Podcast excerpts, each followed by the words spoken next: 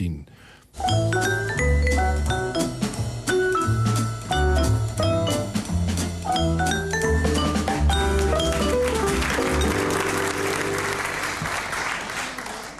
Goedenavond, beste kijkers. Mijn naam is Mies Bouwman. Vroeger zou ik gezegd hebben, goedenavond, lieve, fantastische kijkers. Nu moet u het maar zonder doen. Ik popel om weer aan de slag te gaan. En wat ik vanavond met u wil doen, is praten met enkele mensen die het pokdalige gezicht van de Nederlandse televisie bepalen. Die ervoor zorgen dat het liedje van uw treurbuis elke avond treuriger klinkt. U krijgt elke avond een stelletje blaaskaken en schreeuwlelijkers over de vloer die u helemaal niet hebt uitgenodigd. Van Tette Braak tot Klaas Vaak, van vader Abraham tot Herman Emmink. U hebt toch niet om die kwezels gevraagd? En zij vragen u niet of ze welkom zijn.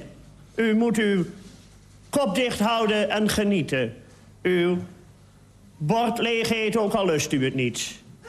Als het in Hilversum zo doorgaat, dat je niet weet wat erger is. De Vara of Veronica, de Tros of de evangelische omroep. Dan wordt het tijd dat... Nou, kijkt u eerst nog even naar dit programma en gooit u dan het toestel uw raam uit. Onze eerste gast vanavond is Hans van Willigenburg.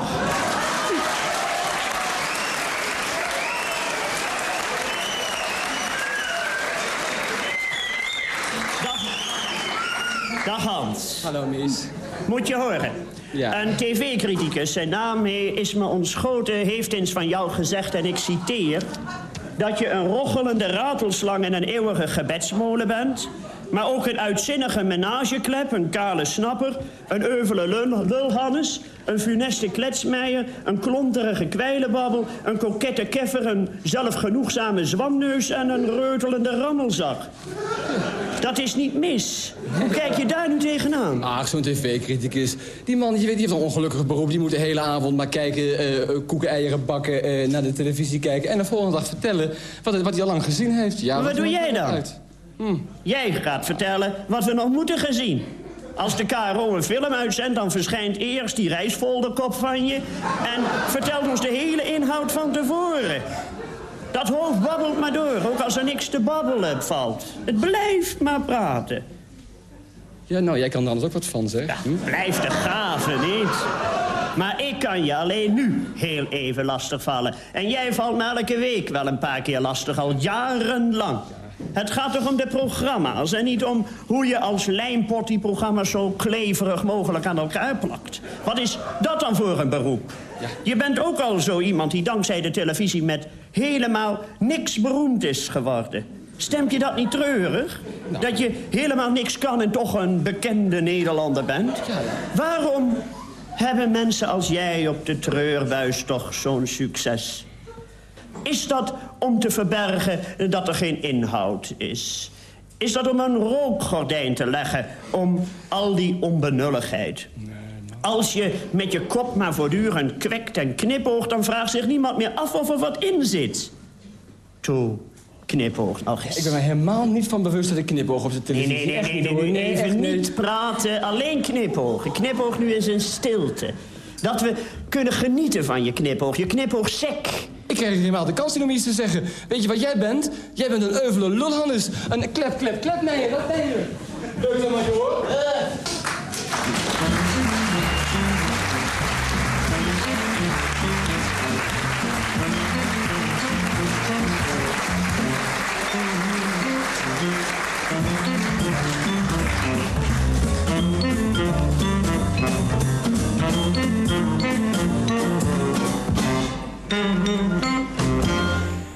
De ideologie in de jaren zestig was uh, altijd onder het mom. Het was natuurlijk een enorme woordenzee en theoretisering. En dus dat ging altijd over kapitalisme en communisme.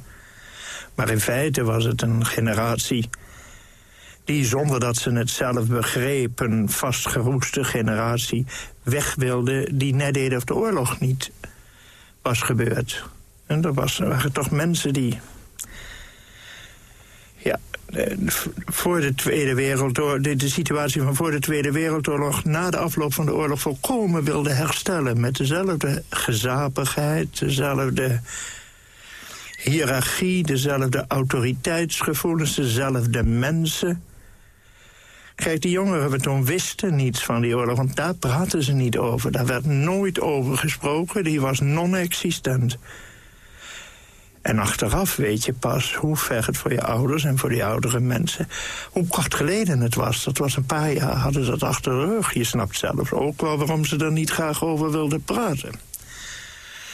Maar net doen of die oorlog eigenlijk een niemendalletje was, een, een incident... dat je zo snel mogelijk moest vergeten, dat ging natuurlijk niet, hè, die oorlog. En met al die gigantische vergissingen en doden, die heeft zich... Uh, onverbiddelijk gemeld. Maar in die tijd, tussen die begin, nou ja, van het eind van de oorlog tot de jaren zestig... probeerde Nederland echt te restaureren als een volslagen gezapig iets. En, en, uh, inderdaad een soort uh, ja, uh, Annie M. G. Schmidt speeltuin. Hè? Dat, uh... maar er was ja. voor die jongeren ook een andere literatuur gekomen, een andere kunst... Want he, die was zich daar toch bewuster van. En een hele nieuwe muziek diende zich aan.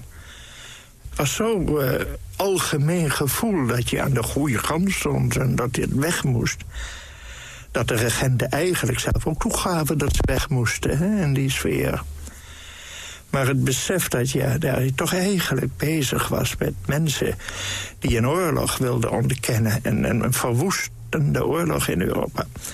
Uh, Nou ja, dat idee dat dat het geval was, was toch... Hè, dat uh, is achteraf toch veel bepalender geweest dan die, dan die klassenstrijd. Hè. Dat was maar een, uh,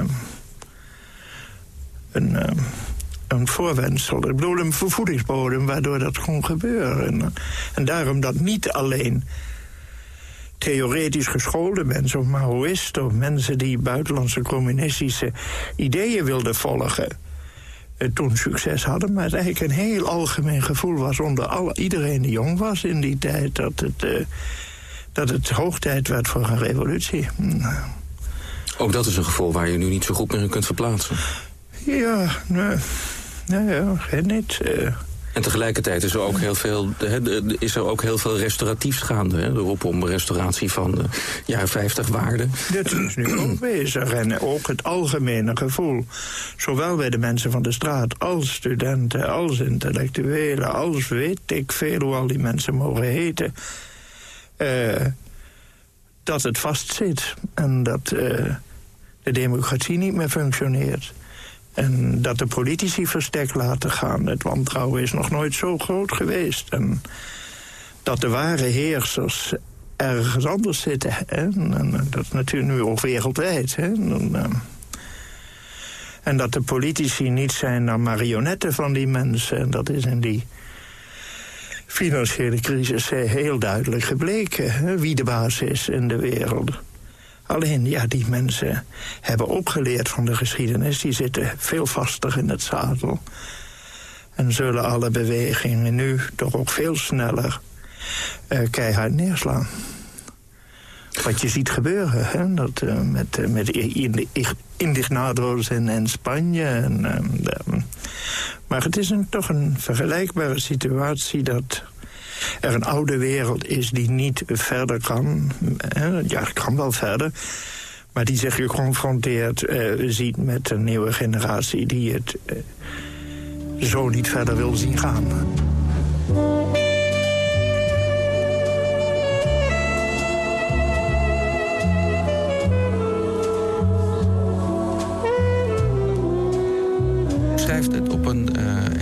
En ook ontroerende wijze over um, het ontdekken van het lezen. Ja. En over de heimwee naar de gretigheid waarmee je dat op jonge leeftijd doet. Ja. Dat dat eigenlijk een staat van lezen is die je later nooit meer bereikt. En die sfeer van die middag in je jeugd... dat je eigenlijk alleen maar door kon lezen en door kon lezen... En dat je nog onder de lakens uh, op zomeravonden ging doorlezen. En dan nog met de laatste krachten van het nasputterende batterijtje van de zaklantaarn. Tot iemand een grote moker op die laken deed neerdalen. Dat je vanzelf wel hè, uh, bewusteloos moest vallen. En dan andere morgen meteen weer begon te lezen. Ja, dat is fantastisch, die tijden. Die, hè, dat, uh, daar verlang ik, dat verlang ik ook, daar verlang ik wel naar terug. En dat, uh, Wanneer is het u voor het laatst gelukt om te leven in een boek? Om er helemaal uh, deelgenoot, uh, deel van te zijn? Ik weet niet, je gaat niet zo makkelijk meer op in een boek. Bovendien, le- le- hoe meer je leest, hoe meer je ook uh, kwaliteitsverschillen ziet. En hoe meer je, al sneller je doorhebt wanneer een schrijver je zit te foppen. Weet je wel, ik heb on- ongelooflijk vaak... Romans lees ik eigenlijk zelden meer, want... Ja, na vier, vijf bladzijden heb je door wat die schrijver met je wil... en waar hij je naartoe wil sturen. Dat ga ik niet allemaal uitzitten. Hè? Dan, uh, dat weet je dan wel. Dus dat is eigenlijk het wonderlijke dat het vele lezen... de leeservaring aantast, als je dat... Uh, ja, ja, natuurlijk. Als je dat er lang mee doorgaat. Ja, ja, ja, maar zoals je... Als je voor medicijnen ook immuun kunt worden... kun je hè, voor, uh, voor de medicijn die lezen heet ook, uh, ook immuun worden. En dan moet ja, niemand het... is een liefhebber van medicijnen... maar wel een liefhebber van het, schrijven, van het lezen van boeken. Dan moet, dat is ja, ja. je eigen liefhebberij... Nee, maar dan moet er sterkere stuf overheen, zal ik maar zeggen. He, dat, he, je grijpt steeds naar iets sterkers. Ja, ja, ja, ja, ja. En uh, poëzie heeft er altijd mee geholpen. En dat, poëzie is natuurlijk heel compact. Sommigen hebben hele hoofdstukken nodig... waar de dichter één... Uh, Eén uh, bladzijde kan zeggen. En poëzie heeft het verdomde voordeel dat je er dus ook heel snel mee klaar bent. He, voordat het je kan vervelen, is het uit. Is het voorbij. Uh, ja. Dus dat is wel een hele goede, ja, hele goede vervanging van gulzig lezen, veel lezen, alles lezen. Wat je dan niet meer kunt, maar wat je dan met poëzie nog wel kunt. Dus ik heb ja, ook met die grotere... bloemlezingen die ik gemaakt heb uit de negentiende eeuw, zeventiende, achttiende... hele periode gehad dat ik als een gek, dus heel verwoed... Het, het totaal onderging in die leeservaring. En dat is niet zozeer liefde voor de poëzie geweest... als wel uh, boeken willen vasthouden, willen ruiken, willen beduimelen... willen bekijken, uh, uh, willen inruilen, vervangen door, i- door, he, door iets anders... snel door de ene sensatie op de andere te laten volgen. Dus dat is het hendelen, het vasthouden van boeken... dat me allengs veel meer is gaan uh, boeien dan, dan ja, gewoon maar teksten achter elkaar. He, dat, uh, terwijl je... Ja, ja. En dan het idee om dit zelf allemaal weer in een boek te zetten... doordat het allemaal weer in een nieuwe constellatie staat... en dat andere mensen dat op die manier weer kunnen lezen. Zo, uh, zo is uh, ja, de, de, de literatuur één grote druiventros zwangerschap... die maar doorgaat en doorgaat en doorgaat. En dat, dat idee boeit me wel.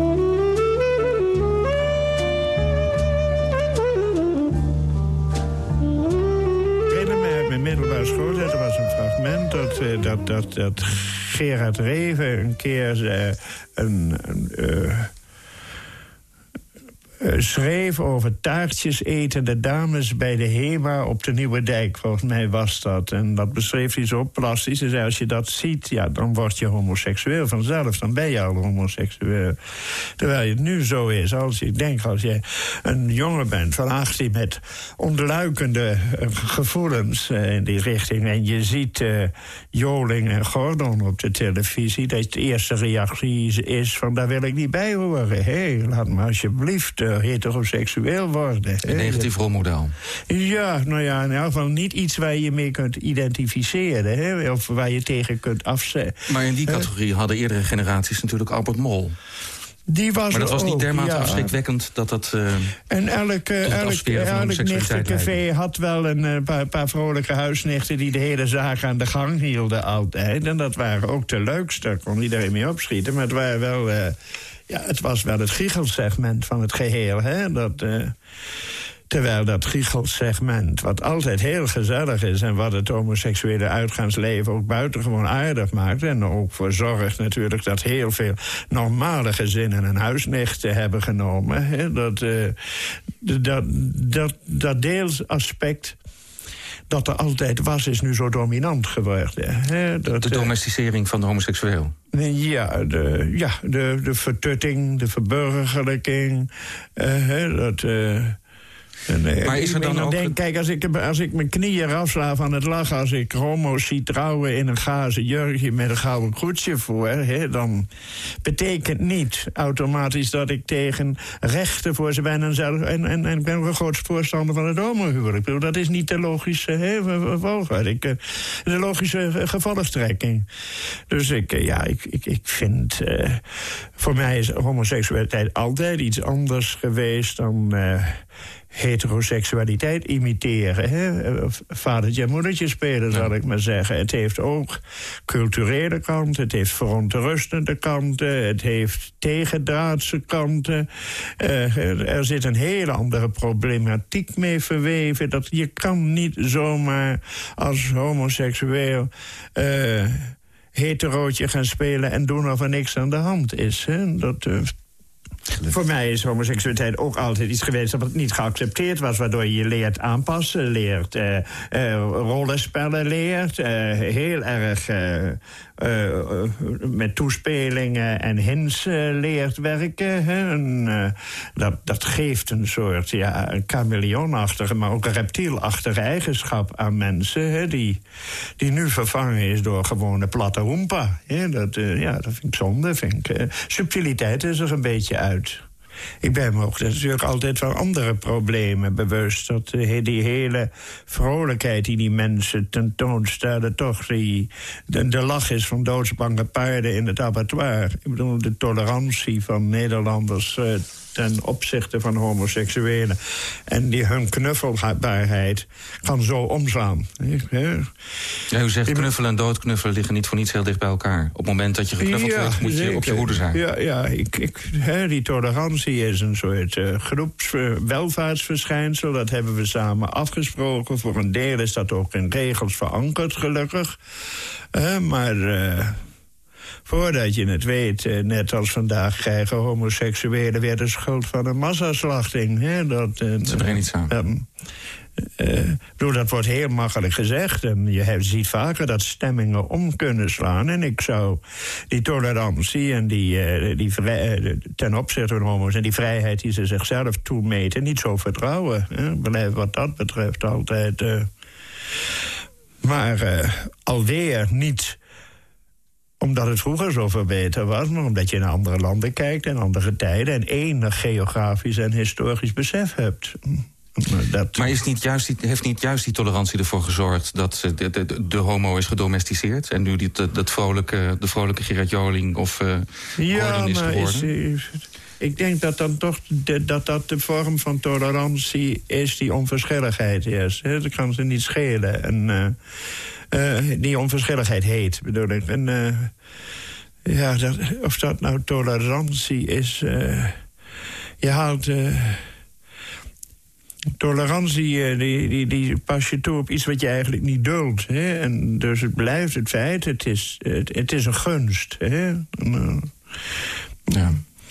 Blijft het je... feit dat het om iets gaat dat mensen dus in wezen niet dulden. Dus tolerantie kan je zo afpakken weer. Hè? Dat is een artikel. Dat, dat zit niet in de mensen. Hè? Dat, dat... Mm. Je kunt ook zeggen, um, als je vroeger zei dat je homoseksueel was... dan uh, zei men, oh, dan ga je vast iets heel creatiefs doen. In iets kunstzinnigs. Ja, ja. Dat lag in de lijn der verwachting op het moment dat je dat zei. Tegenwoordig mag je er ook gewoon bankbediener mee worden... of statenmaker, of uh, een ander gewoon beroep. De, de homoseksuele... Ja, ik, ik, ik beschrijf ook wel dat ik als jonge middelbare scholier... te erg schrok toen ik mijn eerste homoseksuele loodgieter ontmoette. Ik bedoel, dat, hey, dat, eh, dat de gewone, onbehouden, gespierde... Eh, ongeschoren hè, stratenmaker homoseksueel kan zijn. Dat, ja, dat is toch een hele verrassende ontdekking natuurlijk. Hè? Maar dat is, dat is eh, meer... Eh,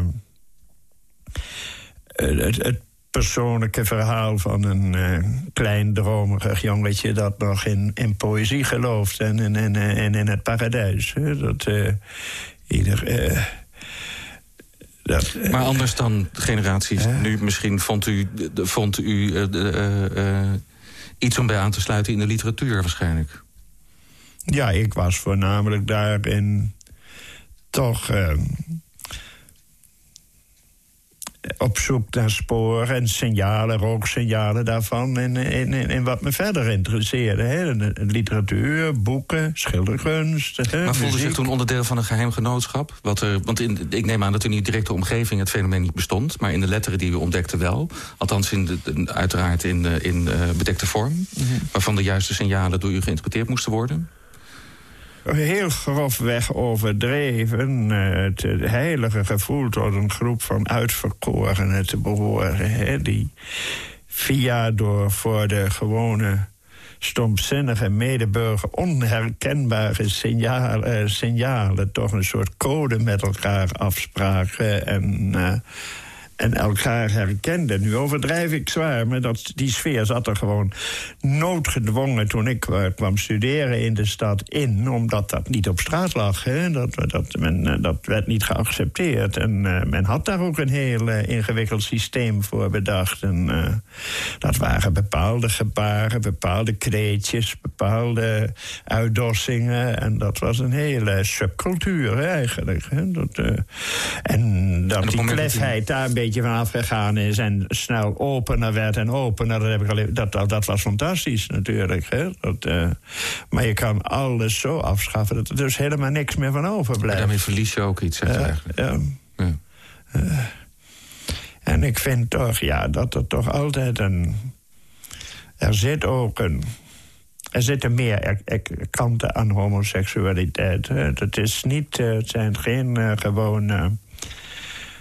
Het zijn geen gewone heteroseksuelen die uh, alleen maar geen kinderen hebben of zoiets. Hè? Dat, uh, het enige wat me nu eigenlijk niet bevalt is dat het zo vrolijk en complexloos is geworden. Dat is het niet. Ik bedoel, uh, het kiezen voor een leven zonder kinderen is een hele drastische keus. Het... Uh, Homoseksualiteit en ouder worden, dat is een hele ander soort verschrikking dan. Hè, dat, uh, um, uh, ik ben daar helemaal niet uit wat ik nu geloven moet. Of het iets genetisch is, iets cultureel bepaalds... Uh, Een, een manier van leven die je zelf, uh, de zelf kiest, waar je zo ook zo weer afgaat. Soms ben ik geneigd dat homoseksualiteit een... Uh, ja, aangeboren is. En zo ben ik ook geneigd om uh, die hele aangeborenheid daarvan volkomen flauwekul te vinden. En het gewoon hè, een culturele omstandigheid. Uh. Uit die knopen zal ik misschien twintig jaar na mijn dood de eerste ontknoping uit die kluwe ontwaren, dat ik daar een beetje achter kom. Hoe homoseksueel is men als men de poorten van de hemel ziet opengaan?